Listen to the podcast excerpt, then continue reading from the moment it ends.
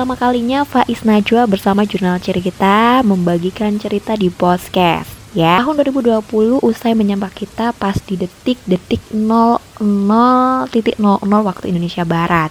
Nah, bunyi trompet gusar menghebohkan tengah malam. Sontak suara letupan kembang api juga tak kalah menghebohkan malam pergantian tahun ini. Namun, beberapa untayan doa juga terpanjat dari beberapa insan yang masih terbangun di malam itu termasuk aku sendiri sembari menikmati keindahan pancaran kembang api yang indah kelap-kelip menghias angkasa walaupun hanya menikmati di atas rooftop rumah karena mager juga sih mau pergi keluar. Pasti pacet banget dan emang karena nggak suka aja sih. Dan karena malam ini juga cuaca nggak mendukung juga sih. Hujannya deras banget dan awet banget hujannya jadi paling di rumah aja kebetulan nih aku juga lagi bersama teman-teman gitu ya bikin barbecue aja walaupun ya cuman sekadar sama sosis ala-ala pakai kentang goreng dan juga uh, sajian penutupnya adalah jasuke tapi kalau kita bersama-sama teman itu sangat seru sekali.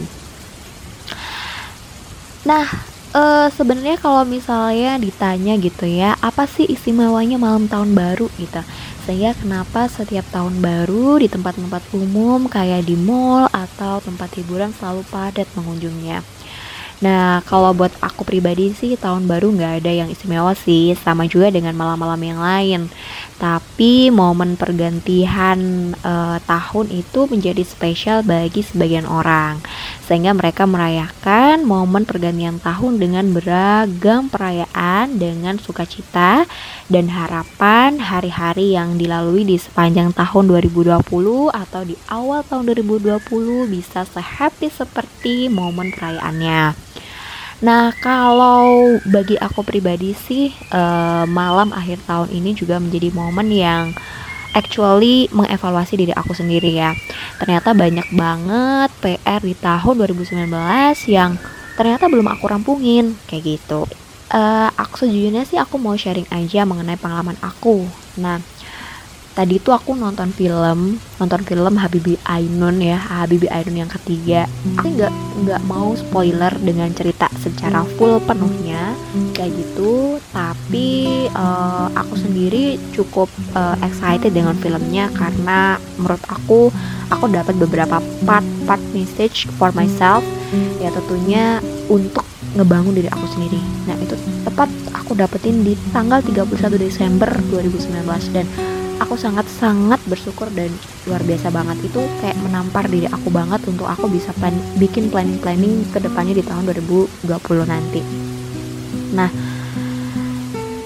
ya mungkin yang tersihir dengan film ini itu nggak hanya aku aja, tapi penonton lain pun juga akan masuk uh, dimensi dimensi suasana yang ada di film itu. Makanya karena aku udah masuk dan hati aku tuh orangnya juga mudah baper gitu ya. Jadi dapet banget feelnya. Nah dalam cerita salah satu cerita di film kali ini aku dapat pesan yang cukup membuat aku tercekang dari seorang ibu Ainun yang sangat menginspirasi bahwa manusia itu berhak memilih pilihan hidupnya. Karena sejatinya hidup itu adalah sebuah pilihan dan kejarlah apa yang menjadi keinginanmu gitu Jangan paksakan sesuatu yang kamu tidak sukai untuk menjadi pilihanmu, karena itu tidak adil dan akan menyakiti tubuhmu dan juga hidupmu di masa yang akan datang. So, temukan goal hidupmu dan kejar sampai kamu mendapatkannya. Cobalah dengan usaha, doa, dan ikhtiar sekuatnya untuk meraihnya. Ya, pesan ini sih yang sejujurnya jadi tamparan berat bagi aku karena selama ini ternyata aku salah pada diri aku sendiri dan mungkin juga salah memperlakukan diriku sendiri gitu. Apalagi apalagi di akhir cerita gitu. Wah itu aku udah nangis banget gitu ya. Dan uh, sampai aku pulang itu kayak emang orang nangis banget gitu. Yang matanya lebam gitu dan matanya merah. Nah kayak gitu sih. Kan sebegitunya gitu. Saking aku masuk banget di dimensi film itu gitu. Nah uh, menurut aku sih di akhir cerita kenapa aku bisa sampai nangis itu karena aku ada adegan gitu. Jadi uh, di akhir itu ada adegan adegannya sih sebenarnya pendek cuma itu cukup mengetuk sekali bagi aku. Saat ibu Ainun itu mengatakan bahwa ia rela untuk memilih ikut bersama Rudi Habibie sepanjang hidupnya walaupun harus melepas gelar dokternya yang telah dicita-citakan sejak kecil dan cara mendapatkan gelar itu dengan pengorbanan dan dedikasi yang sangat tinggi. Ya, sebenarnya hidup itu adalah sebuah pilihan dan kamulah yang berhak untuk memilihnya, termasuk goal di tahun 2020. Kamu juga berhak untuk menentukannya. Karena sebenarnya hidup itu simpel kok, hanya sekedar memilih dan menerima, memilih goal hidup atau memilih keputusan hidup dan juga menerima segala konsekuensi, baik itu konsekuensi baik ataupun konsekuensi buruk.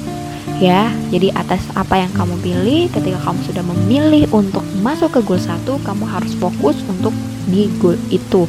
Kamu harus fokus untuk merealisasikannya, walaupun kamu tahu di depan ada konsekuensinya, ada konsekuensi baik dan juga ada konsekuensi yang buruk, dan itu kamu harus terima itu, gitu. Nah, kalau misalnya kamu tanya ya, e, namun kenapa sih kadang-kadang goal hidup itu sulit dicapainya gitu ya? Nah sebenarnya sih tidak ada yang sulit sih, karena tidak ada yang tidak mungkin di dunia ini bisa aja terjadi. Cuma mungkin karena hanya cara mencapainya yang kurang keras dan tidak memiliki alasan yang kuat jika untuk menggapainya.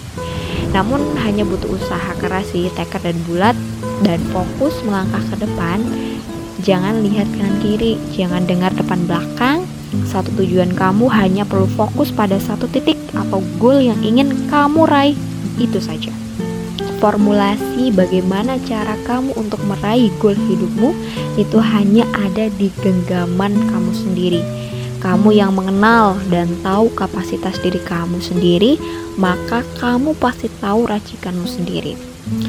So, selamat tinggal 2019. Terima kasih telah memberikan warna terindah dalam hidupku dan selamat datang 2020. Kusambut hari-hari indahmu, semoga semakin menyenangkan.